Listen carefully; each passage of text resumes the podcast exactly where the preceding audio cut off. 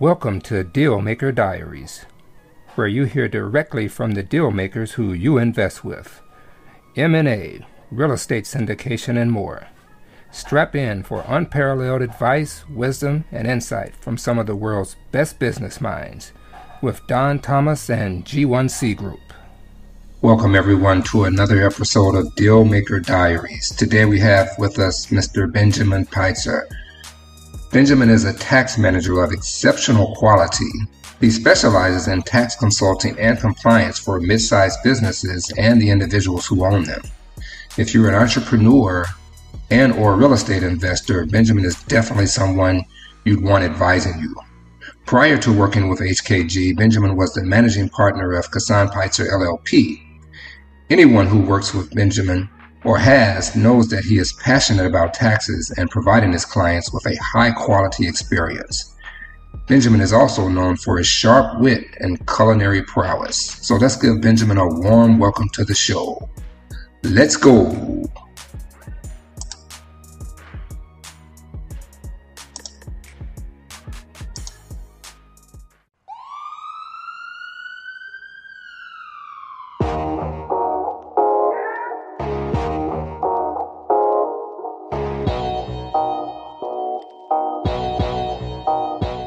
So, hey, Ben, welcome to the show. Thank you, Don, for having me. I'm really excited to be here. Oh, yeah, it's a pleasure. That we appreciate you taking the time to share some of your um, insight and perspective on things. Sure. All right, great. So, yeah, I wanted to jump right in and, um, you know, discuss um, how taxes can uh, can affect entrepreneurs' business and how they operate. So, I wanted to, um, what are some of the things entrepreneurs should consider in the realm of tax mitigation and reducing their exposure? Yeah, so these days, taxes have been front and center uh, for a number of reasons. During the pandemic, especially, we've been seeing a lot of tax incentives introduced to keep businesses going. Uh, a lot of these are directed towards retaining employees, uh, tax incentives related to uh, restaurants and hospitality, uh, venue operators. And so it's really important that if you are a business owner that has the ability to take advantage of some of these tax credits or tax incentives, that you look to see what's available. Part of that is just having discussions with the CPA that you work with and, and letting them know that you are interested in being proactive about uh, doing your tax planning because there is a lot of opportunity out there. And many of these credits, even the ones for the 2020 or the 2021 period that have already passed, we can take a look at and retroactively apply those credits. And so it's really, really important that you look at those opportunities and and it is an advantage that you can get uh, by industry. So it really depends on what field you're looking in as well. Okay, and, and those credits, those are available for any size business, whether you be small, medium size, or large businesses? There are different credits available to different size taxpayers in different industries. And so there's no one size fits all approach. And and that's one of the things about taxes there are so many unique situations, and those opportunities are available for those who are paying attention. And so, what I would say to an entrepreneur is make sure that not only do you talk with your CPA, but also you give them really clear understanding of the types of things that you're trying to do and the things that you have done in the past oftentimes one of the, the biggest challenges that I have is working with people who have engaged in a lot of transactions and and don't think to mention it until after the fact. The earlier you can bring in a CPA, the easier it is for them to structure whatever deal you're trying to do or whatever transaction you're trying to have in a more tax efficient way. Okay. Okay, got it. And do you recommend most entrepreneurs have a bookkeeper as well to supplement their CPA, or should they just be bringing all this to the attention of the CPA when it's tax time? Yeah, so eh, depending on what it is that you're doing, if you have your own uh, practice uh, or, or, your own uh, sole proprietorship, really helpful to have a bookkeeper. I think that it's really not a, a good use of the the entrepreneur's time to be uh, spending their time doing uh, data entry or bookkeeping mm. and really to leave that thing to someone who's dedicated to, to doing that all day. The entrepreneur should be focused on what they're best at and that's the, the vision of their business. Definitely definitely. Okay. And then let's say you're doing i'm sorry go ahead did you have something well, to add that, that's not to say that I, I don't I do think that it is helpful for an entrepreneur to be very familiar with their books. And part of that is especially when when they're just starting out or uh, uh, they're new to being a business owner, being very familiar with the books helps to provide a clear understanding of how healthy the business is, where your money is going. And so I, th- I think it's really important that the entrepreneur, uh, if they're not doing the, the accounting themselves, they are very involved in the accounting process, at least at first, so that they truly understand the health of their business. Okay, understood. Okay, so let's say um, you're doing lots of business and or real estate acquisitions. What are some of the what are some of the things things one needs to be mindful of as to how these activities can affect one's tax obligations? Sure. So, if you're uh, operating as an investor and uh, there's many different types of investment vehicles that you can get into, uh, but when it comes to real estate, you're probably going to be involved in some sort of partnership, and it's really important that the investor understand what the consequences are from a tax perspective of that investment. And most partnerships are treated as a flow through entity. And that, that essentially means that the income is not taxed at the partnership level, that there are flow through tax attributes that go to the partners themselves. And generally, in the context of real estate, uh, because we have an opportunity to take a lot of depreciation expense. Uh, that might translate to uh, losses, even if there is net cash flow. Uh, but it's also important to be aware that if you are invested in a lot of uh, different activities, that you have a clear understanding of what the tax impact is, because you may be in a situation where you haven't received any cash, but there may be tax liabilities associated with that investment. And so that, that is important that you're in regular communication with uh, the person handling the finances of, of the investment uh, and making sure that your accountant is aware that you have these investments when you initially make the, the transaction. Uh, it's, it's very easy to be put in a position where there might be taxable activity within the partnership that may may be important for tax planning purposes, but uh, if you are not aware of it, you can't take action on it. Okay, got it, got it. And what are, Ben? What are some of the best tax strategies you've seen or suggested for your clients involved with business ownership and or large scale commercial real estate? Yeah, C- commercial real estate is one of those areas where there are a lot of opportunities from a tax perspective. Now, one of the things that we focus on is uh, helping to reduce our clients' tax liability uh, through uh, tax deferral te- techniques like t- 1031 uh, exchanges or like kind exchanges. And this works essentially by uh, taking a property that has appreciated in value uh, that you may want to sell. And when you sell that property, taking the proceeds from that property, putting it into an accommodator, and using those proceeds to purchase another like kind property. So this could be another commercial property, but it, could also be uh, it could be a land investment or it could be uh, residential property. Uh, and by doing this, you can defer some or all of the gain from the previous sale. Now, there's various restrictions on doing like kind exchanges, and there are certain timelines that have to be met. So, planning is really important. Uh, you need to make sure that you understand how you're going to be investing the money after the sale because you only have 45 days to identify the properties that you want to exchange into and 180 days to actually execute on them. But this is a really great way to defer tax liability and and able uh, be able to grow your portfolio without losing some of it to the state or federal government.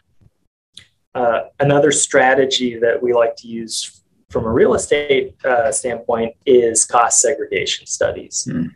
And cost segregations, we're, we're generally working with engineers to identify different aspects of the building that may have depreciable lives that we can deduct at a faster rate. Generally, commercial real estate is deducted over a 39 year life. But if we can identify property within that, that building that can be depreciated at a quicker rate or even allows for what we call bonus or accelerated depreciation, we may be able to get a tax deduction now rather than waiting 39 years to get the benefit. Now, ultimately, this is a timing difference, but when you're looking at a 39 year horizon, the, the time value of money often makes it worthwhile to do this. And, and we work with a lot of clients where they have consistently growing real estate portfolios and mm-hmm. we're able to push the tax down the road by continuing to acquire larger properties, do cost segregations on those properties, take accelerated depreciation, use the tax savings to acquire more properties, so on and so forth. Okay, so yeah, in our syndications, we work with the um, cost segregation a lot. Can you talk a little bit more about how that cost segregation or how those cost segregation benefits would flow through to the passive investors investing in a real estate syndication? Sure. So when you are an investor and you are not actively involved and you're not a real estate professional, there are different rules on how those losses can be treated. And in general, if you have only losses from passive activities, those losses ultimately get suspended and can't be utilized against your other income sources that are active in nature. And so this is why it's really important if if you do have a robust portfolio, you can have some activities that may uh, be generating taxable income and others with losses that you can use to offset them.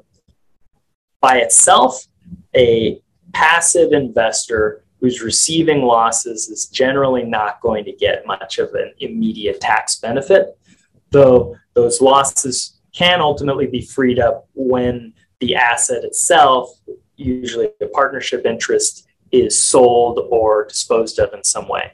And that, that can free up those losses that are being suspended due to those passive activity limitations.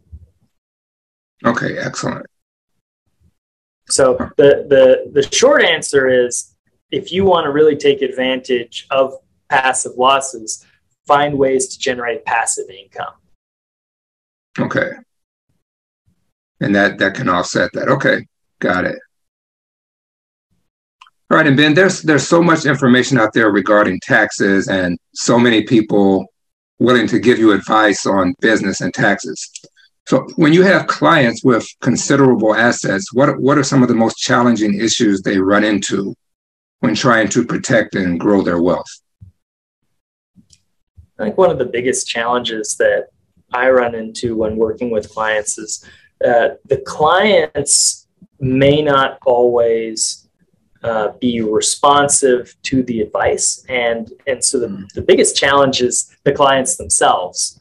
And that's making sure that their record keeping is good.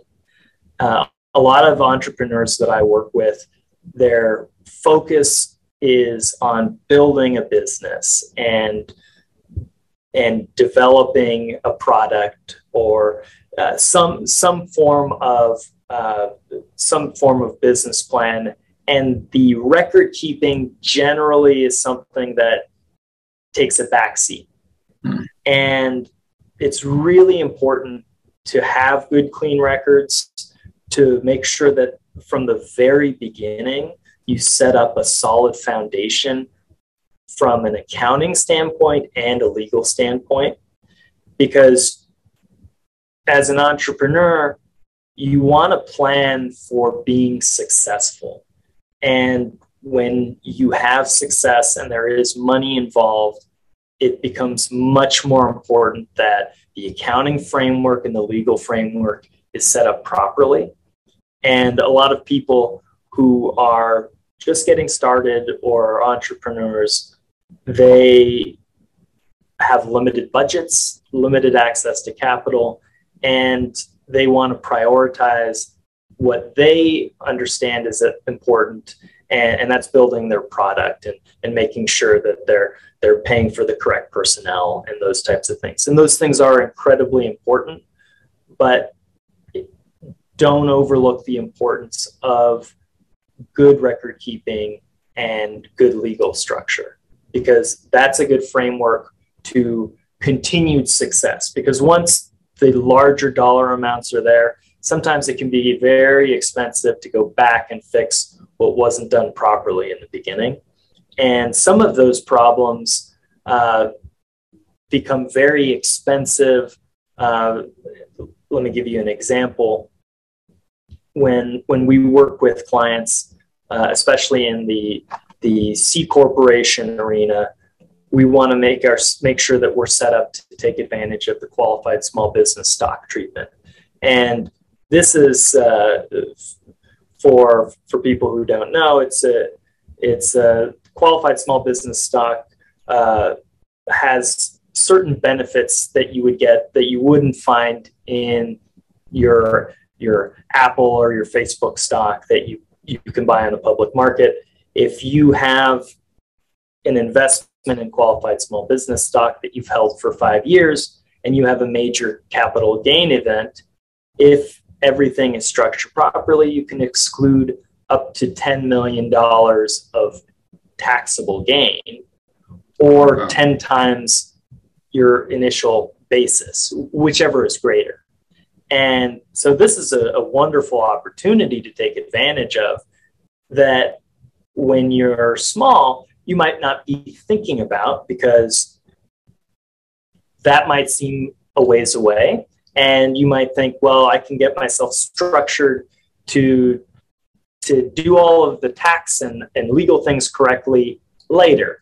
And, and sometimes that sets you up for, for paying more tax than you really should. And so getting that framework set up now or at the earliest stage possible allows you to take advantage of the benefits in the future.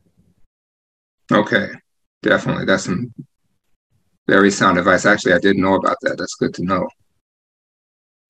Okay, and um, let's talk about um, debt for a minute. I know a lot of people think of debt as bad, but if um, how can I use debt, if at all, to reduce my tax exposure for my business and or real estate holdings? So on the real estate side, uh, oftentimes debt can be used as a way of acquiring additional depreciable assets that you can take depreciation on to ultimately bring down your tax liability. If you're able to continue to grow your assets and using debt as a means of doing that, it, it is a way of getting cash flow that doesn't trigger an income tax liability. Because if you take on debt, that's not considered income. So if you use debt to acquire a property, let's say, for instance, you're acquiring a property for $30 million and $20 million of it is debt and 10 is equity. You are taking a depreciation expense on the $30 million, the, the full purchase price of the asset, and not just the cash that you've put in. So you can use leverage to not only purchase assets that would be otherwise unaffordable, but there is a tax asset that you get as well. Now, th- there is a, a downside to debt, and uh, sometimes uh, it's really important to understand that uh, when you're repaying debt, that is not a tax deduction. So mm-hmm. the interest may be tax deductible, but when you have debt that has to be repaid, you are not getting a deduction, and you may be having to recapture some of the deductions that you've had in the past if you have gain that is greater than the initial purchase price, for instance. Okay. And does that depreciation work the same if you're um, purchasing a business rather than real estate? So the principle is similar, but it, it it's different and it, it really depends on how the business itself is being acquired. An asset purchase, for instance, uh, you're, if you're purchasing the assets of the business, uh, that those assets, uh, you, you typically go through an asset allocation and determine how much of the business is related to goodwill or to fixed assets or real, real property. And to the extent that you have allocated any amount to goodwill, that is something that you can amortize as a tax deduction over 15 years. And depending on the other assets that you're allocating to, there may be depreciation or amortization for that as well, which is a tax benefit. If you're purchasing stock, for instance, hmm. you're not getting that same depreciation benefit. So, from a buyer standpoint, uh, sometimes there is an advantage to uh, purchasing assets. Uh, and, and generally, uh, as a buyer, uh, the other advantage is by purchasing assets, you're not purchasing some of the uh, skeletons in the closet that you might mm. be purchasing if you were actually buying ownership in the company itself. Okay. Absolutely. Okay, and, and that's some good advice, Ben. And I think a lot of people you've talked about a lot of things that certain um, accountants might not be aware of. So I mean, even talking about real estate, I think I hear a lot of um, our LPs saying that their accountants have never heard of cost segregation. So my question would be, what should I, what should one be looking for when choosing a CPA that is knowledgeable with corporate structures and real estate structures? What kind of questions should they be asking? Well, these days, I think one of the most important one of the most important things you want to, to be aware of with your CPA is you want to make sure that they're staying on top of new tax law. And these days, because we have seen so many changes to the tax law, if your CPA is not keeping up with those changes, then you're running the risk of them making a mistake or leaving money on the table in the form of tax credits or tax deductions. So it's really important that when when you're talking to someone that may be your CPA or you're looking for as a CPA, identifying whether they're keeping up to date and how they communicate tax updates to their clients. We, uh, for instance, uh, will send out uh, uh, newsletters when there are major tax updates that impact a lot of our clients. Uh, there are many, many different tax law changes that we've seen in the last couple years, and we uh, expect to see more. Uh, currently, Build Back Better is in limbo with Congress, but that doesn't mean there won't be any tax legislation passed in 2022, but we are keeping an eye on it and making sure that if something does pass, we're able to communicate to our clients what it is and, and how they can benefit from it. Okay. All right, Ben. And switching gears now before we jump into the lightning round, I think we hear a lot these days in the media that um, the wealthy or the uber wealthy should be paying more of their fair share of taxes. I mean, we hear about some paying little to no federal taxes at all. So, um, to that end, can, can you explain how and why that happens? And how sure. owning businesses and real estate helps one to sometimes reduce their tax obligations to zero? Yeah. Well, um, it's uh, it's one of those things where in real estate in particular, there are a lot of ways that you can essentially push down your income tax liability to further down the road through uh, things like cost segregations or or like kind exchanges that we've already talked about.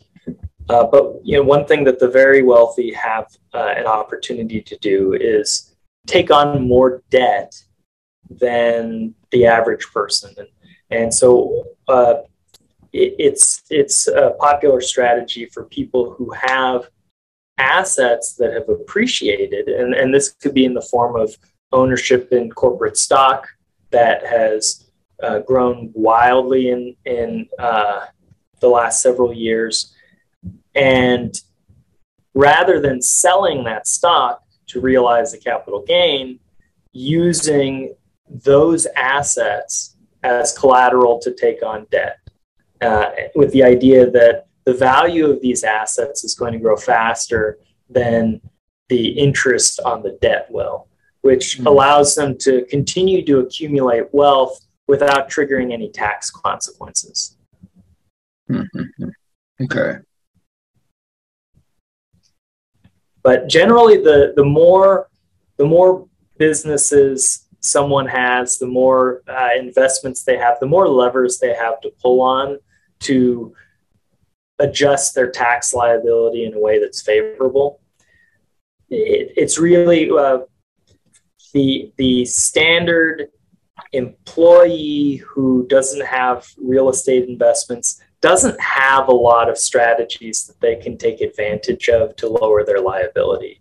And so they generally are hit with the highest rates. Mm-hmm. Uh, it's it's the business owners that have the most in terms of tax strategies and opportunities uh, and and access to, to credits that are intended to incentivize certain business behaviors like retaining employees, for instance. Okay. Excellent. All right, Ben, thanks for that. So before we let hop off, I want to put you through the lightning round to see see what makes you tick, so sure. to speak. So what, what book or books have greatly influenced your life? So I would say uh, one of the books that I, have really uh, been enjoying over the last several years is Ruhlman's 20. Uh, it's a it's actually a cookbook by Michael Ruhlman, and one of the things that I love about it, and I, lo- I love to cook for for one thing, and it rather than focusing on recipes, focuses on technique, and the book is broken out into 20 different techniques, and I think it's a really a more intuitive way to learn cooking than individual recipes.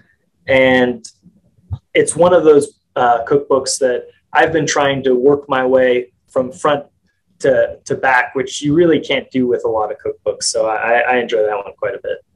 And it's called Ruhlman's 20? Ruhlman's 20. Okay, Ruhlman's 20. All right. And how has a failure or perceived failure actually allowed you a greater success later? Sure. When I started my career, I, I was an intern at a public accounting firm. And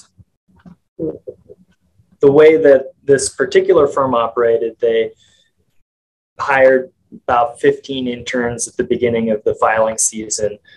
Put everyone to work with the 60 hour work weeks, uh, tax season uh, to just crank out tax return after tax return. And it's a great, it was a great experience. And, and they usually will hire maybe three, three or four people at the end of the term.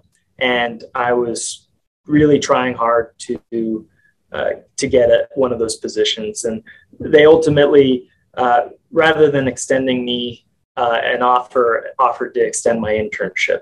Now, that wasn't really what I was looking for, and I was initially disappointed by it, but it ultimately resulted in me getting access to a firm that really was more suitable for my goals, had a wider range of opportunities, and more uh, diversity in clients. And, and I, I think that my career would have been significantly different had I been, uh, had I continued with the firm that I interned with.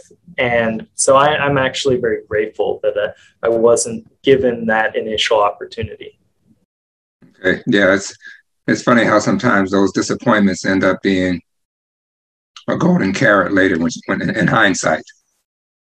Yeah. All right. So if you could have a billboard anywhere with anything on it, what would it say?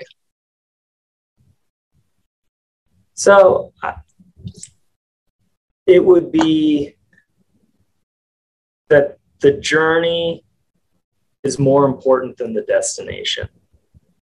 And what I mean by that is uh, a lot of times we're very caught up in what our end objective is and, and that might be to to sell my company or to make get that next promotion or to close a deal. And we have this idea of what it takes for us to get there and and we we we believe that once we get to that point there will be something about our lives that will be different from that point forward.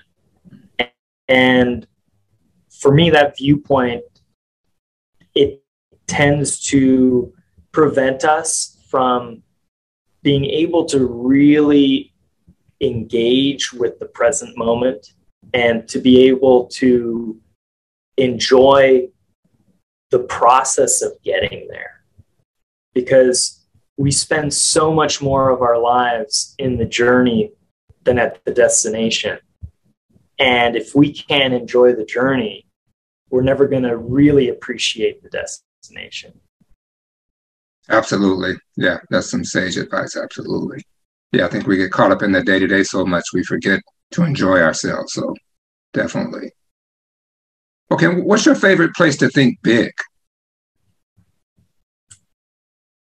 So for me, it's not necessarily a specific place, but when I need to really do some critical thinking, whether this is general uh, career thinking or about a particular problem that I've been working through that has been causing me some challenges, I like to drive. Uh, sometimes I use the commute to work as an opportunity to think. Just turn the radio off, drive in silence. And so often today, uh, we, we constantly have something going on. If you're out in public anywhere and you look around, nobody can be left alone without having a phone or something to look at to keep them engaged. Mm. And because we're constantly in a state of taking in information, we're not really spending enough time processing the information that we already have. And so having a, a moment where I can be quiet with my own thoughts is incredibly important. And making sure that I'm not listening to that latest podcast episode, uh, though maybe this one I might be. uh, or or listening to music or something that is keeping my mind engaged, but instead engaging my mind with itself. Hmm. Okay, excellent. And then what have you become better at saying no to? Uh, probably, and, and this is a continual struggle, uh, saying no to taking on new clients that don't fit my overall strategic needs. And, and, and these are clients that may be great people or come from a referral source that I like and I and I feel some sense of obligation to to work with that client. But ultimately their me taking on their business does not further my own objectives. And uh, maybe they're not a uh, they're not a good fit in the long term or they uh, they don't have uh, a lot of growth potential or they're they're uh, the type of client that has messy financials or doesn't uh, doesn't listen to professional advice. And so being able to say no and to recognize when a potential new client doesn't suit those needs. Okay. All right and last one before we hop off what important truth do very few people agree with you on? So I believe that you can get more done in 50 hours of work than you can get done in 70. And I think it can be counterintuitive in our profession uh, in public accounting. Working long hours is just seen as part of the job and it's really not uncommon for people to work in excess of 65 hours. And that's also true of entrepreneurs. And you even hear it, uh, the, the, this is kind of one of the things you hear from people like Elon Musk, who basically attributes his success to being able to outwork the competition. And mm. I think to some extent, when you start exceeding 50 hours and, and it could be 40 it could be 30 but um, when you you you get to a point where each additional hour of effort provides a diminishing return. And at a certain point you ultimately end up getting less done than you were getting done at a significantly lower uh, amount of hours and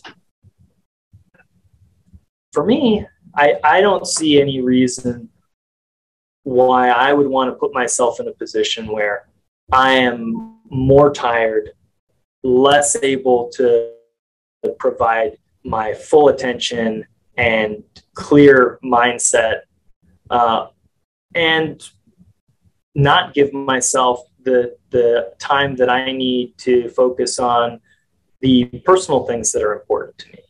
And so I, I really encourage everyone to really look at the amount of time that they put into their work and identify what that break even point is because it's going to be different for everyone. Hmm. But ultimately, if you you might be able to get more done in your first 15 hour workday but once you get into day three and you're working 12 to 15 hours, you're going to start slowing down and it's going to start to impact the work in the future.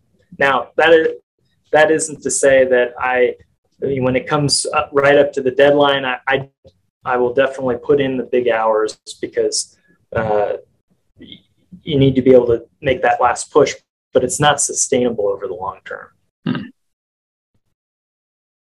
Okay, definitely. All right, great stuff, Ben. Great stuff. So before we hop off, if anybody wants to get in touch with you, wants to see about representation, what's the best way for them to reach out or get in contact with you? Email is best. Uh, is that something that you would put in uh, the show notes? Uh, yeah, definitely. I can do that. Great. Yeah. Email is the best way to reach out to me. And, um, you know, I, I usually uh, check my emails. I, I do uh, email blocking, so I check my emails about twice a day uh, to make sure that I'm able to effectively respond to emails while not being continuously interrupted throughout the day. Mm, yeah. Okay, so yeah, I'll definitely include those in the show notes. All right, Ben, this has been great. We really appreciate you dropping by to um, share some of your thoughts. It's been very helpful. I'm sure our listeners will appreciate it. And um, I'll be talking to you real soon, I'm sure. Great. Thank you so much for having me. All right. Thank you, Ben. Talk to you soon. All right. Have a good one. All right. Bye.